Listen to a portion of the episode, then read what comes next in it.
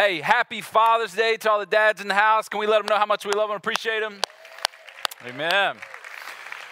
All you fathers out there, father figures, everybody watching online, all you dads out there, happy, happy Father's Day. So thankful for the impact that you guys are making here at MCC. One of the things that drew me to MCC when I was trying to figure out where God was leading me to become the lead pastor, which, oh, by the way, um, today is my two year anniversary as your pastor. We made it, right? If we can make it through COVID together, we can make it through anything. Like we can we can do all things if we make it through 2020. Like woohoo! That was a great first year to be a lead pastor. I tell you what, I uh, can't wait to go on vacation. Um, but seriously, one of the things that drew me here was the men of God, was the father figures, was the fact that um, unlike a lot of churches around the world, around the country, uh, where we're like, you know, women may be the guy, or guys who may be the ones who are in charge, and women are really the ones who are in charge, and they're doing all the other things and making all the things happen. Uh, this was a church where I saw men rolling up their sleeves, serving in children's ministry, serving in student ministry, serving any, everywhere, and I love that about our church, and I can't wait to continue to see how we have that impact through men rolling up their sleeves and doing those things. So I'm going to pray over the fathers and the future fathers in the room, the men of God who are here today with us and watching online, and then we're going to dive in. All right? Let's pray together. Jesus, we thank you for what you did on the cross so that we could call your Father our Father. I pray for those in the room who I know this day isn't fun for. For a lot of years, that was me. It's not easy. Facebook, Instagram will not be easy today. It'll bring up bad memories, it will bring up regrets, it will bring up, maybe even for those of us who had great fathers, somebody who's not here. But I pray that regardless of what we think about an earthly father, that you would be whispering in our ears, that we would feel your embrace as a loving heavenly father. Today, that we would make you proud, that we would make much of you, God that we even now would hear you saying, I'm proud of you. You're here, you're listening. You're, you're, you're, you have come to the place where you can be with me. And Jesus, that's why we're here.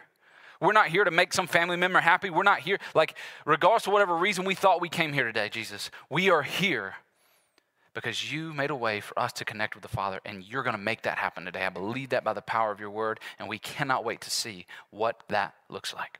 In your name, amen. Amen, amen, amen. Hey, if you got a Bible, go to Matthew chapter 5. That's where we're going to be. That's where we're going to hang out. While you're turning to Matthew chapter 5, I want to tell you about my life as a turkey. I'm not talking about my life in particular. I'm obviously not a turkey. Um, but my life as a turkey. So there's this documentary that has been filmed and it's called My Life as a Turkey. And, and, any dads in the room, you're outdoorsmen, any dads in the room, yeah, go like to go hunting, like to do that kind of thing. Okay, great. If you're a turkey hunter, definitely want to watch this video. Great intel, um, great thing to watch. So it's called My Life as a Turkey, and there's this guy. His name is Joe Hutto, or uh, yeah, I think that's his name. Joe Hutto, that's his last name, and he's this guy who's committed his life to essentially pretending to be a turkey. I love it. It's, it's awesome. This is the guy. He, he's a pretty awesome looking dude. This is him. This is Joe. And, Joe, uh, let's, let's, let's do this. Uh, online, you guys can really have some fun with this. If you think Joe, again, he's from the Southeast. I'll go, that was, that was a given, right? Like, the, dudes like this don't grow up in New York. Um, you don't you don't live with turkeys if you're from New England. That's just it doesn't happen. If you're you're, you're originally from New England, you know that. But Joe is from the southeast. I want, I want to let you guess. Okay, A, B, or C. He's either from Alabama, Georgia, or Florida. All right. How many think he's from Alabama? Come on, guys. Alabama, okay. Georgia, he's native. He's one of us, okay. Or Florida. All right, yeah. This is the most Florida man thing ever. Like, he's totally from Florida. So, this guy, Joe, who is from Florida, Tampa, yeah, that was a giveaway. You guys are smart. Context clues. Some of you raised your hand at Georgia and Alabama, though, okay? So I'm just to go out on a limb and say, like, some of you doesn't catch it, okay? So here, here, here's what's fascinating. This guy, this is kind of how all this started. This guy was given some turkey eggs, and, and, he went on to incubate these turkey eggs, and he is participating in what is this biological phenomenon called imprinting. And what imprinting is, essentially, when this baby turkey hatches, he's right there, just face to beak with this baby turkey hatchling when it comes out of the shell. And he, as he's there with the turkey, he's just eye to eye. And this is what this whole imprinting thing is. I thought it was something that was just on Twilight, but it's real life thing. He's there, turkey comes out, and he makes some like mama turkey noises or something, like gobble gobble. I don't know exactly. I'm just making things up at this point. Um, make some turkey noises, and because his face and his sounds and his smell is the first thing that this turkey hatchling hears and experiences, that turkey then begins to perceive him as its provider, its protector, its, its source of security. Essentially, it's mom. It's parent. Now, you're like, where are you going with this? Let me explain. This is a biological phenomenon called imprinting, but it's not just a biological phenomenon. This is actually a theological phenomenon. If you go back to the very beginning, our origin story started off very similar. Not with a Florida man, but with God. And not with turkeys, but with a guy named Adam. And our God it says that he took a few days and he created everything, everything that was there. He created all that and he kind of looked back and he's like, yeah, this is, this is some good stuff. But the one thing missing from all the things that he created was something that was created in his image, that bared his eternal soul, that was like him. And nothing else would do. There was nothing else that he created. Uh, the stars, the rivers, the trees, the mountains, all of those things, all those things that he created could not give him the glory that he deserved. And so he decided to create something that could give him glory he decided to create man. And so, this God, who put all of those things into existence, who put the galaxies into the galaxies, went specifically to this one galaxy that we happen to be a part of, and went to the third planet away from the sun that was kind of the center of that galaxy, and then went down to the dirt and kind of knelt down, scooped up some of that dirt, holds it, and gets face to face and breathes his breath of life. Now, it's fascinating. This is what God chose to do. God didn't go like bewitched and like twiggle his nose. God didn't person. Like, he didn't do any of those things. When God chose to make the thing that would bring him glory, that would be in his image, he created he gets face to face. And again, if you're going to breathe into something, you've got to be next to something, face to face with something. And that God breathes in and in the power that's in the breath of God, Adam wakes up. And the first thing that Adam sees when his eyes open is a face of the Father looking there at him. And because that's the first thing that Adam sees, breathed into him was the life of God. And now through Adam, he's looking back at the face of God. And in that, he's going, This is my provider. This is my protector. This is the one who I was created to be in a relationship with. And there's imprinting. And that imprinting is hardwired into your soul and my soul. The problem is sin. The problem is that there is this thing that comes in between us now being able to see God's face because uh, you maybe never thought about it this way. The first thing that God does with creation, the first thing that God does with humans is there's a face to face interaction. What that means, uh, more so than you reading your Bible, tithing, going to church, being good to people, saying nice words, all those things, more than any of those things, the primary, again, you can tell this by the first thing that happened when the creation happened, is face to face interaction with Father God. That's powerful. That's what we were created to see. We were created to see and crave and want to be in the face of the Father. And every craving that you feel like you have that you satisfied in a hundred different ways was all hidden and temporarily pacified because you couldn't see the Father's face. That's what happened in the garden. That God went from there creating Adam to creating Eve, his helpmate. And they're in the garden, they're doing their thing, they're hanging out, they have their thing going on, but they disobey God. And then sin enters the world. And as sin enters the world, what leaves their world? The very face of God. Their separation because of sin. And that sin caused separation so that we were no longer able to see the heart of God. And from that moment until all of the moments that preceded it, creation, humans, us, mankind, has been longing to see the face of the Father. We see it in the life of Moses. If you got a Bible, you can look at Exodus chapter 33, verse 20.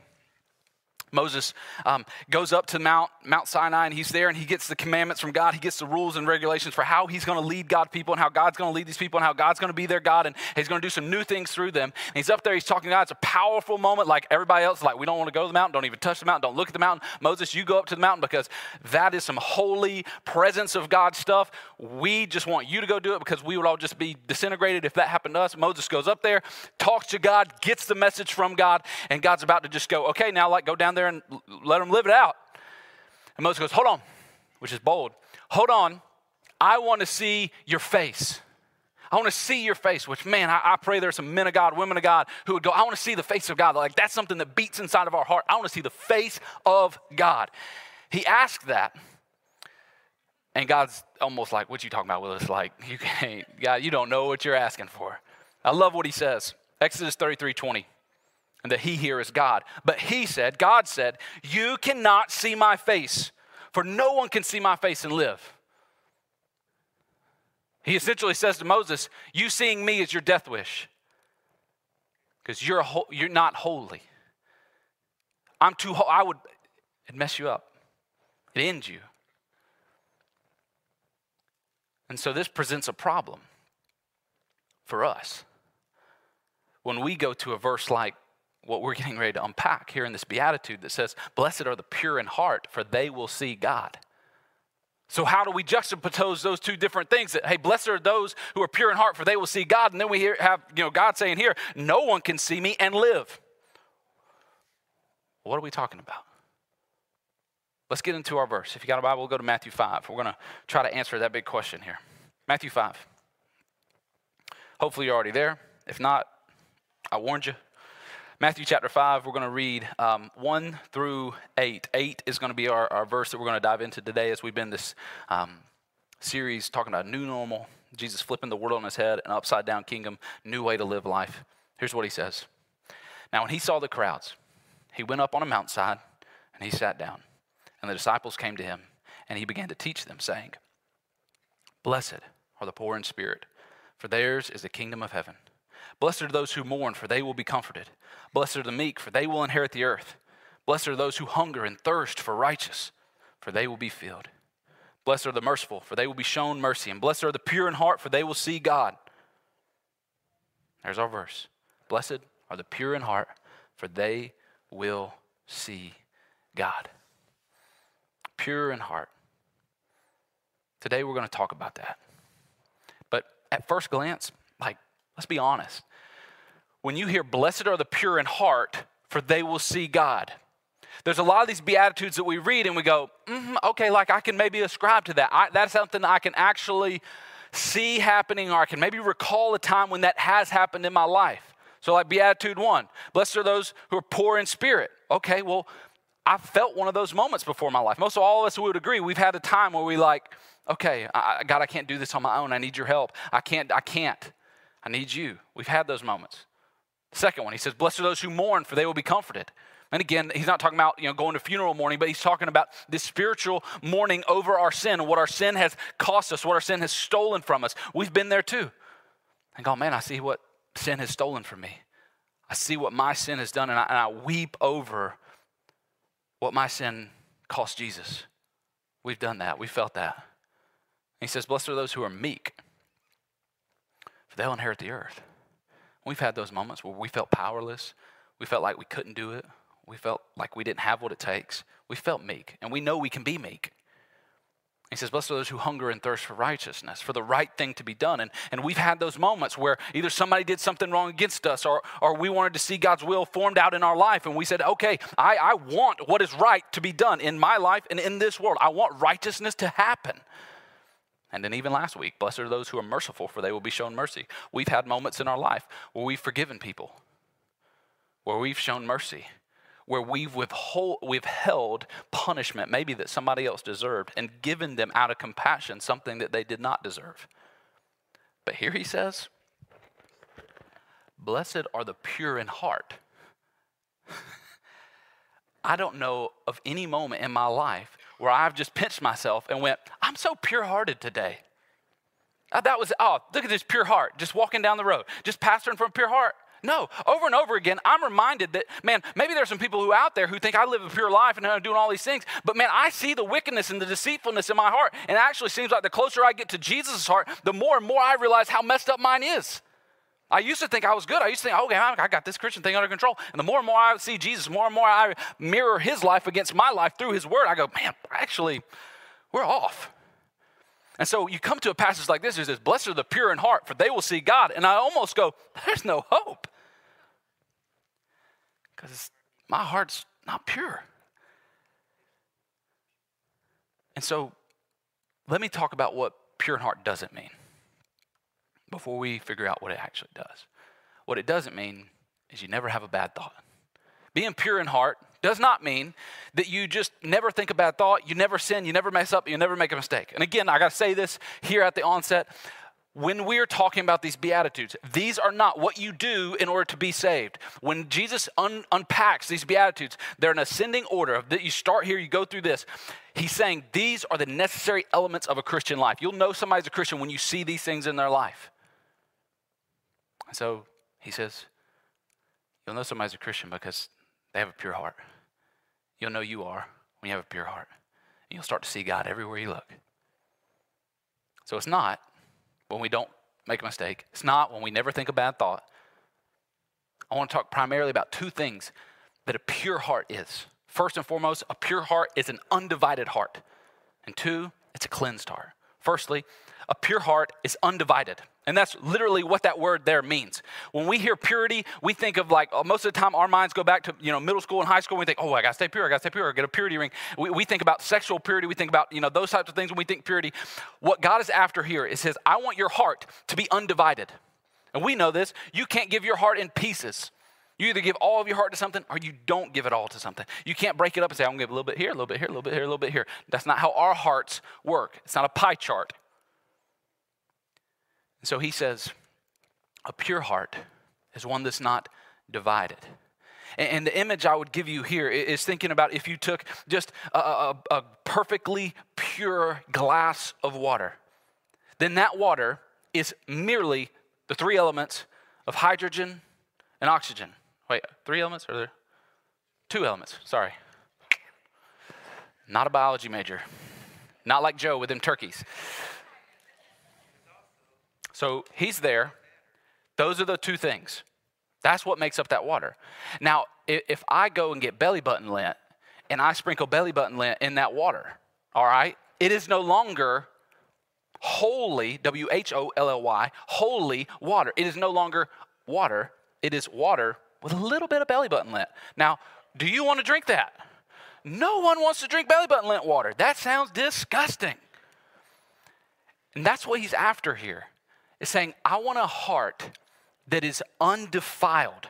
I want a heart that is fully one thing without any contaminants, undivided. There's a verse actually in the King James Version that I think gives us an idea that helps better explain this. It's Matthew 6 22. It's going to be on the screens. Um, you probably don't have a King James Bible here with you because we never go through that. We're, we're not a King James only uh, kind of church, but this, I think they actually get this right and it helps us understand it in a, in a unique way. Matthew 6 22, it's going to be in the King James, it's going to be on the screen. Check it out. Jesus is talking here, and again, he's in this same Sermon on the Mount. We'll eventually get to this passage and unpack it even more. Matthew 6 22, he says this The light of the body is the eye. If therefore thine eye be single, one, it's not a bunch of different things. If your eye be single, thy whole body shall be full of light. Now, what he's not talking about there is the only way you're going to be full of light and be living out the right lifestyle is if you're cyclops. Like, that's not what he's saying, have a single eye. He's saying, if you have a singular focus, you're not focused on what do they think about me? What do they think about me? What do they think about me? What do they think? You're thinking, what does God think about me and who I am because of who He is? My singular focus is living out the will of Christ. That is a pure heart, a heart that says, my heart's singular focus, singular desire is to make much of God and make less of me. That's a pure heart. It's undivided. Now, heart, that's pure. Let's talk about heart. Heart, the Greek word there is cardia. It's where we get our word. We talk about hospitals and everything else. Cardiac cardia. Now, the heart in Scripture is not talking about this muscular vessel that's pumping stuff throughout your body. That's not what we're talking about in heart. Heart, we've said this before as we explained what is our heart in, in, in regards to Scripture. Heart is like your internal operating system, it's the desires that determine your decisions. Same way you need to upgrade your OS on your Apple device or whatever phone you have. Your heart, and when you see that in Scripture, that's what it's talking about. It's that part of you that determines what you do, your internal desire, your value system, why you choose what you choose. That is what he's talking about when he said your heart. He says you have to have a pure heart, an undivided heart, a heart that no longer focuses on everything else. James 4 8, it gives us a really clear picture of how we get to a place where we then can take, okay, if I'm supposed to have a pure heart, one that's undivided, one that's not made up of a bunch of different things, that is just one singular focus, how in the world does that happen? Jesus' brother James in James 4 8, I think, gives us a good idea of what we're talking about here. He says this Come near to God, and he will come near to you. Wash your hands, you sinners, and purify you hearts, you double minded. See, see, James is on to something. He's experiencing, he's, he's elaborating on what we've experienced where we can feel double minded. I think one of the big reasons we are so stressed out, more anxiety ridden than any maybe society ever is because we are the most double minded. It's harder to be double minded than single minded. It's not knowledge is power, it's too much, and we can't handle it. And we've been there. Some of you, you maybe just now started out following Jesus, or, or you experienced this. You started following Jesus a little while and you gave up on it because you felt like, man, this is harder work. It was easier when I could just sin. And I just sin. And I was like, ah, I shouldn't have done that. But now I sin and I go, ooh, there's something actually pulling me back this way. I'm continuing to try to go this way, but there's something pulling me that way. I'm two faced. We've been there. We felt those things.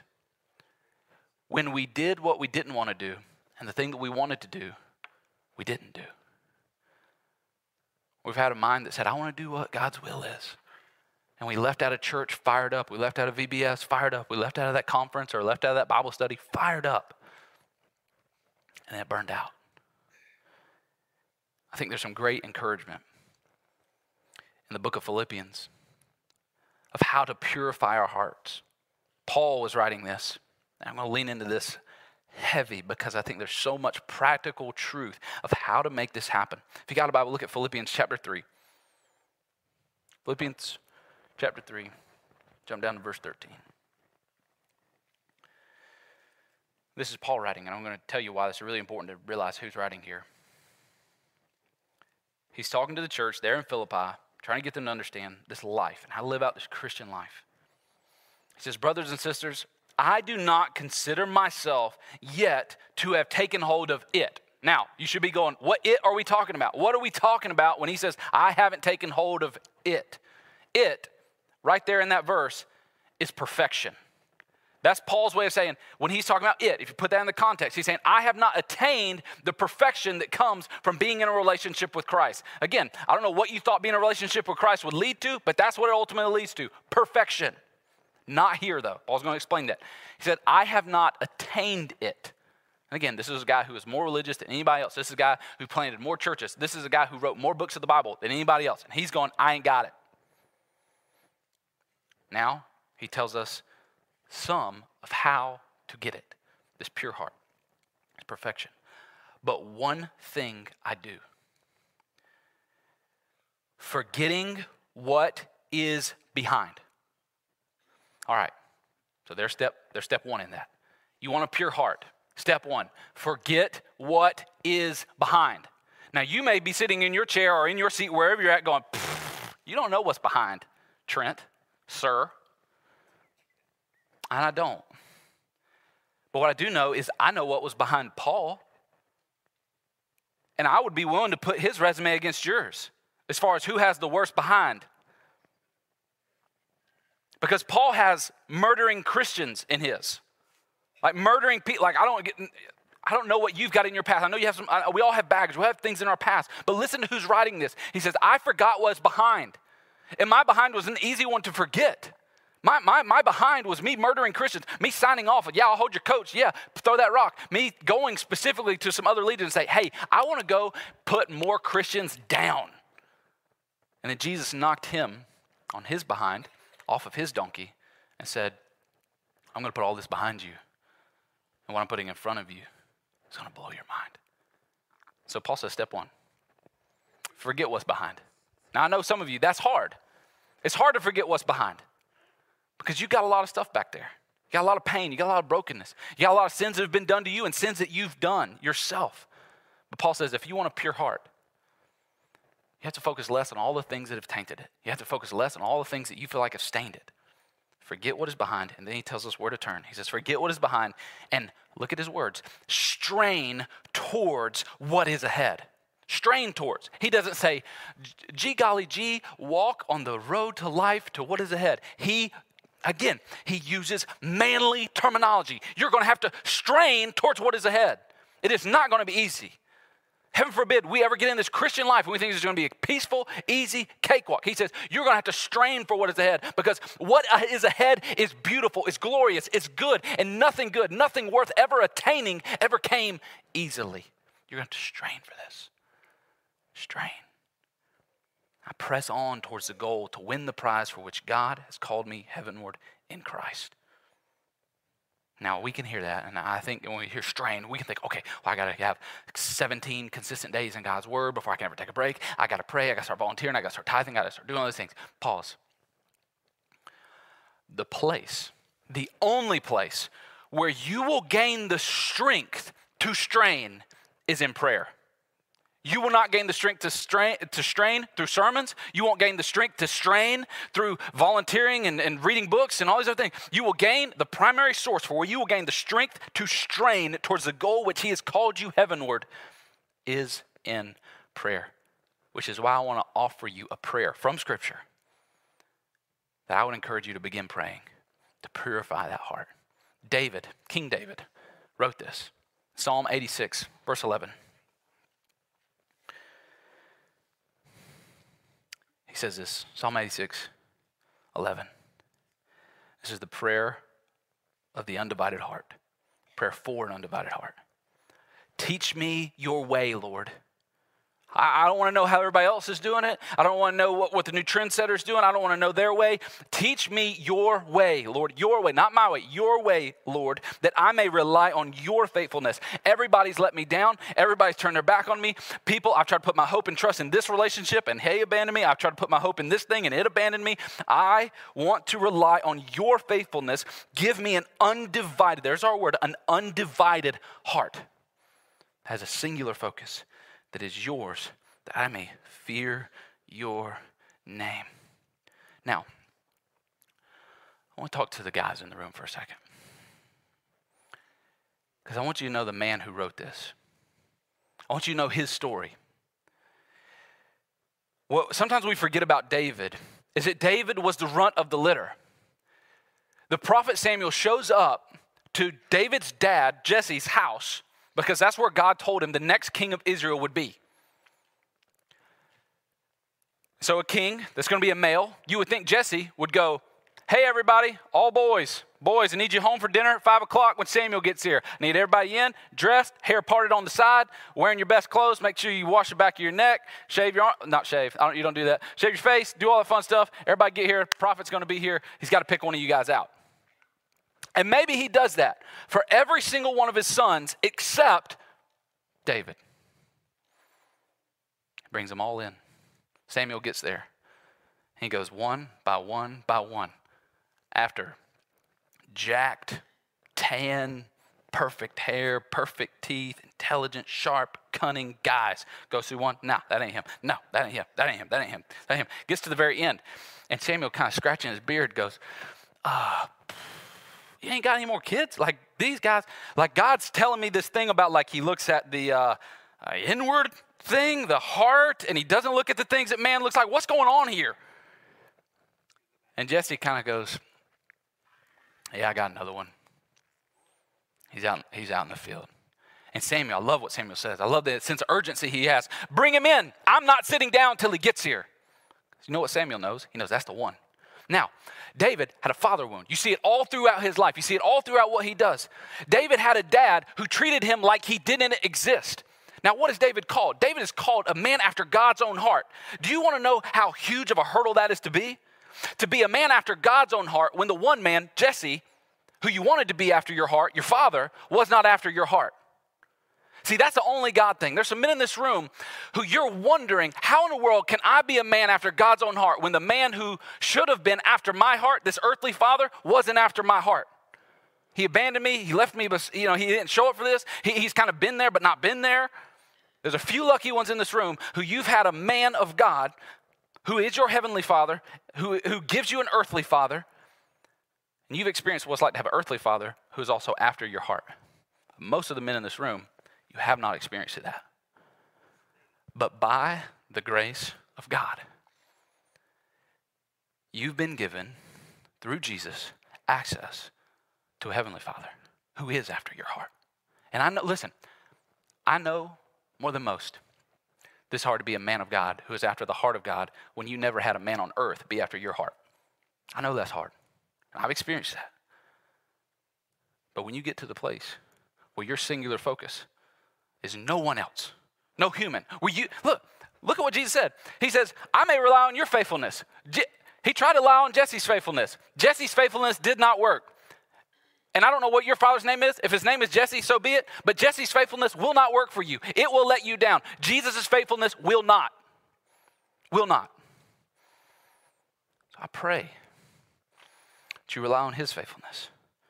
You say, I didn't have a man there to teach me how to change a tire. I didn't have a man there to teach me, you know, how, how, to, you know, have the talk with my son or my daughter. I have a man there to, you know, to show me how to throw a curveball. I didn't have a man there to do all these other types of things. And I know there's some single mamas in the room, and you're worried about that for your, your kid too. Keep bringing them here. Keep bringing them here. Keep bringing her. We will do everything we can as a church. Believe me, to do what we can to be the father figures, to be the influence, to be in your corner, to support you as much as we can, because we know you're wearing both hats, and that's not an easy thing to do. But we are in your corner. We're here for you. We are a church for the fatherless because we serve a God who is for the fatherless. Amen. So, David, he says, ah, I didn't learn what I needed to learn from dad. Dad proved to not be faithful. But God, teach me your way. I want to rely on you. And then it gets back in his court. And he says, Give me an undivided heart. I don't want the approval of man. I don't want to be the, like David got it, but he didn't want it. He had women, you know, woo, David. They're singing songs about him, everything else. They said, I don't want that. I want a heart that beats after you. If I had to put this, uh, this prayer, David, into our language, I'd use in some terms that I've heard a lot as I've counseled people through the year that was 2020 and even in now. I've heard this term a lot. I'm all over the place. You said that? I just feel like I'm all over the place feel like I can't, my attention span is like a squirrel. I'm all over the place. We've been there, right? That's like, that's not because, let me be, can I say this, Holy Spirit? Okay. I feel like I have permission. Give me grace because I'm off script. That weariness that you feel the so tired that you can't even sleep that you feel. It's not anxiety, it's a divided heart. It's a double mind. You're working two minds. Like we don't create to work two minds. We're created to work one mind. We're created to have one focus. You can't have a you can't be all over the place and be in one place.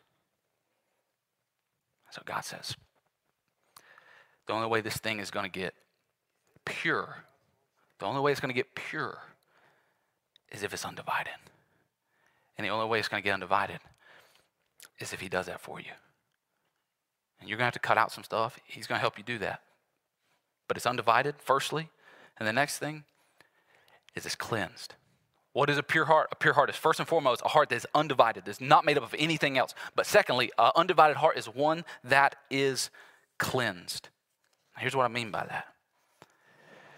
When we put our faith in Christ, There are three amazing gifts that happen. I don't have time to go through unpack all of them in their entirety. I've done that a little bit already in this series. So if you miss some of these big words, you want to know what in the world they mean, go back and you'll be able to find them. When you put your faith and trust in Christ, three primary things happen. I'm going to show you here so you can kind of have them, maybe you know where to go back.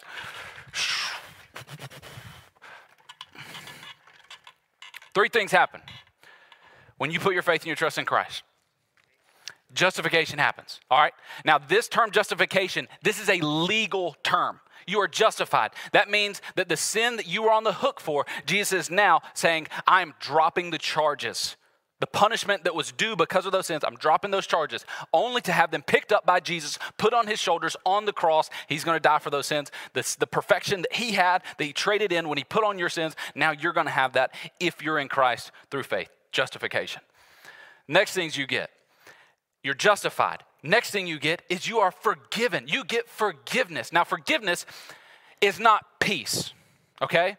When the North and the South were in the Civil War, they didn't just stop fighting and become still the Union and still the Confederacy. They stopped fighting and they became one there was this crazy thing called reconciliation happen. Now, again, we're still struggling and working and doing everything we can to truly live out the reconciliation that was supposed to happen there. It's not all the way there yet. We continue to bump into that and have pain in that. But with us and God, because of our sin that separated us, now we've actually been to the place where we can be reconciled. Not just forgiven, where God's going, Yeah, I forgive you Stay over there. But you're forgiven. Come on in. Come on in. Sit right down beside me. Some of you got, guys have kids. Like, you met a guy in the room, like you're the, you're the king of your house, supposedly. Um, and you've had kids. Like, you, you, some of you guys have little girls. Your daughter, who makes mistakes, when she's thirsty at night, she, she doesn't care how much of the king of the house you are. She doesn't care what mistake she made that day. She doesn't care that you put her in timeout three or four times. If she's thirsty in the middle of the night, she'll walk right up to the bed, tap you on the shoulder, and do that thing where they're just looking at you. And they creepily wake you up in a little, like a horror movie, looking at you. I want some water. That's some boldness, though, isn't it? To, to like to, to approach the king and that's what's happening. I think this is what jesus is after here is you've been given this thing. You, you've been given access. You've been forgiven. But it's not just hey we're going to stop fighting. You're not an enemy anymore. It's saying you're not an enemy. Not even you're a friend. You're a son and a daughter by the blood of christ. Okay? Second gift. The next thing cleansing. Cleansing. Where this is legal and this is relational. This is personal. This is personal. And in the same way that, like, everybody drove their car here, it's been raining for like last two and a half days. But some of you, it's rained so much and your car was so dirty that it still looks dirty. Anybody drive one of those cars? Like, you're like, oh, it rained, but like, you, your car's gonna drive, like, it's even dirtier than it was before. They have not yet created, all the technology and all the inventions, we have not yet created a car that cleans itself. We have not created a car that just does not get dirty. Clothes. We can create clothes that you don't have to iron, but we have not created clothes that you don't have to wash. Cleansing is recurring. It happens. You have to continue to pursue cleansing. There's a verse I want to show you 1 John 1 9. 1 John 1 9. All three of these, you're going to find them in there. 1 John 1 9. Listen to this. If we confess our sins, he is faithful and just and he will forgive our sins and purify, cleansing, purify, cleansing, purify us from all righteousness. So he is faithful to do three things he's faithful to justify, to forgive, and to cleanse. Now, most of us in this room, we don't really struggle, like if you're in Christ, we don't struggle here. Forgiveness and justification, we go, I know by the blood of Christ, I am justified like all my sins are on Jesus. He took them on the cross, He did that. I know I'm forgiven by the blood of Christ, and that has happened. We struggle here. Because we still sin and we still mess up, and we let our sin and our shame and our guilt continue to keep us from reaping the benefits of being a forgiven kid who can go and tap on the king's shoulder when you want a glass of water, of being justified, of having Jesus being treated like your sin so that you could be receiving the, the glory and the righteousness of God and, and being able to figure out what in the world that even means. But because we give up on the fact that we could ever be cleaned. We give up on the fact that that sin we struggle with since middle school can ever go away. We give up on the fact that these body issues or these image struggles or this low self esteem or this mental struggle that these things can go away. And again, sometimes we over um, over apply this verse where Paul talks about I have this thorn in my flesh, and we just go, "Well, I just got this thorn in my flesh," and we overlook the power that Jesus has. He actually has the power to pull it out. Don't misapply that verse to just continue to keep a habitual sin.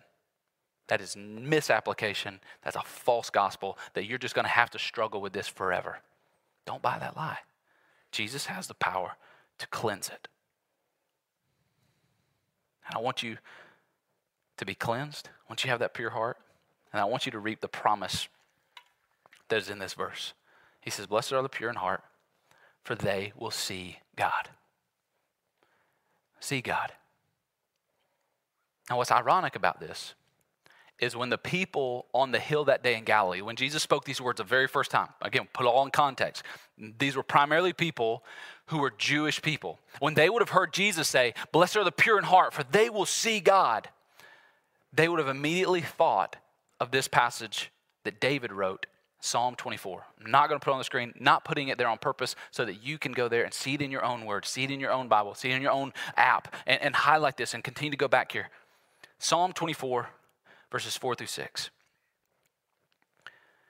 When they heard Jesus say, Blessed are the pure in heart, for they will see God, they would immediately thought of this verse where David wasn't writing a good song, but where David was actually prophesying when he said, Who, he answered the question, How can we see God? He said, Who may ascend the mountain of the Lord?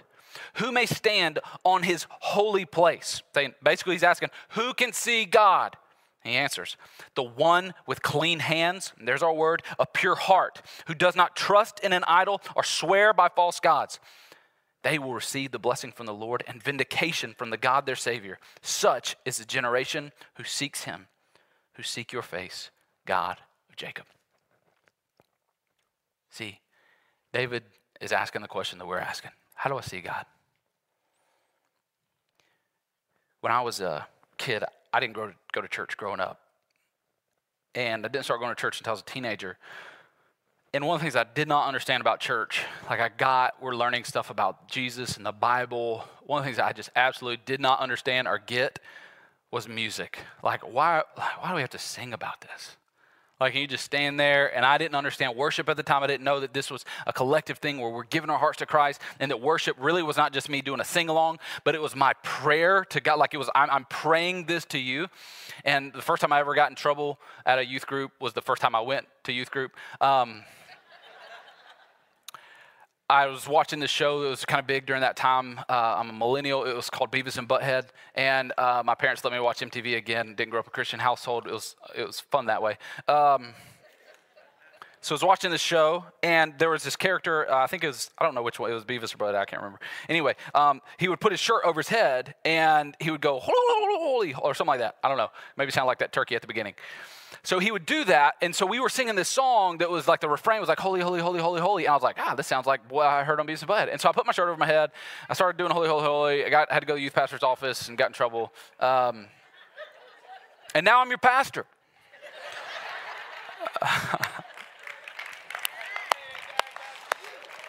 so, so don't give up on your teenagers, um, no matter how lost they may seem. Um, but we sang this other song. And I didn't realize it until this week that this is what this song is about. But uh, I think Chris Tomlin wrote it, and it went something like this, and it was written off of this verse. It, it said, Give us clean hands. Maybe some of you, if you've been around church a while, you may remember this song. Give us clean hands. Give us pure hearts. Let us not lift our soul to another. And I didn't know, I thought it was like us being like this cool generation, like, yeah, our generation. It was like, give a, uh, God, let us be a generation that seeks, that seeks your face, O God of Jacob. Give us clean hands, give us pure hearts. Let us not lift our soul to another. So, to answer that question, how do we see God? David asked it, but Jesus answers it. David said, Who can ascend the hill of God? It's the one with clean hands and a pure heart, the one who doesn't lift his soul to an idol. And what we don't realize is those first few pa- verses of that, where he says, Who can ascend God's mountain? Who, who can ascend the holy hill to be able to see God? He says, The one with a pure heart, one with pure hands. That means we could never see God. But, and again, I love the prophecy in this. There came a man unlike any man ever before who ascended a mountain, a mountain called Calvary a man who actually had clean hands, pure heart, tempted, lived every way that we had, saw what we saw, felt what we felt, remained sinless, never lifted his soul to an idol, never lifted his hand to a false God because he was God in flesh here on earth. Went to that hill, that holy hill that all the world thought was an unholy hill, was a hell hill, but went to that hill that was Calvary, gave his life for me and you so that we can see God. And friend, I don't know where you're at in this room. But here's what, let's make it very, very simple. Low hanging fruit here. I don't know where you came in with religion. I don't know where you came in with Christianity. I don't know where you came in with faith. Very simple question, though. Do you want to see God? Do you want to see Him? The only way you will see Him is through a pure heart. And the only way you will get a pure heart is through the way, the truth, and the life that is Jesus to let him cleanse your heart by the power of his blood. His blood washes our heart, makes them white as snow. There is no more powerful cleansing agent. There is nothing that is in your past that could ever overcome what his blood can do to wash away your sins. And if you're not here, you're not there, I want to invite you. There, there's a the next step card on the chair in front of you that, that, that's saying, I want to take my next step to be cleansed. And the process, that part, the next, what that cleansing looks like is you putting your faith in Christ, that faith being manifest through baptism. That's why we do baptism, so that we go under the water and we're raised up, cleansed. That, that water represents our old life dying away and being washed up so that we are raised up, not just with a pure outside, but with a pure inside now by the indwelling of His Holy Spirit. And if that's the decision you want to make today, those cards are there. I'll be down here up front. You can make that decision. I'm inviting you in to receive that pure heart. Last thing I'll say is this for those of you who have already received that pure heart, who have put your faith, put your trust, put your hope in Christ, who are you becoming in the meantime? Are you becoming more like the Jesus who is in you? Are you becoming more like the rest of the world around you? There's a verse that I love is 2 Corinthians 3:18. End with this. He says, and we, and this is a we thing, this is a us thing. And we, all who with unveiled faces, again, all the mask is off. All the mask is off. I'm not trying to pretend anymore, not a poser anymore. The mask is off. I don't have any better defense mechanism. The mask is off, unveiled faces. Beholding the Lord's glory are being transformed into his image with ever increasing glory that comes from the Lord who is the Spirit. Simply put, if you're in Christ, I want you to know this. This verse talks about it. It says, We with unveiled faces are beholding the glory of God. Simply put, you will become what you behold. You, uh, again, you, you watch these things, you intake this stuff, you will become what you behold. What you set your eyes on, what you put your focus on, you will become that. That's why our focus is so critical. And so I ask a question like, okay, what are you beholding that's not Jesus? And are you okay with what that's making you become? That's a hard question I had to ask myself this week. I'm not okay with being that. And it's little things, guys. Like it's what we watch, it's what we listen to. It's beholding. It's holding your attention. What is beholding your attention? Thoughts, fantasies. Certain websites. What's beholding you? And maybe you don't realize how much of a hold it really has.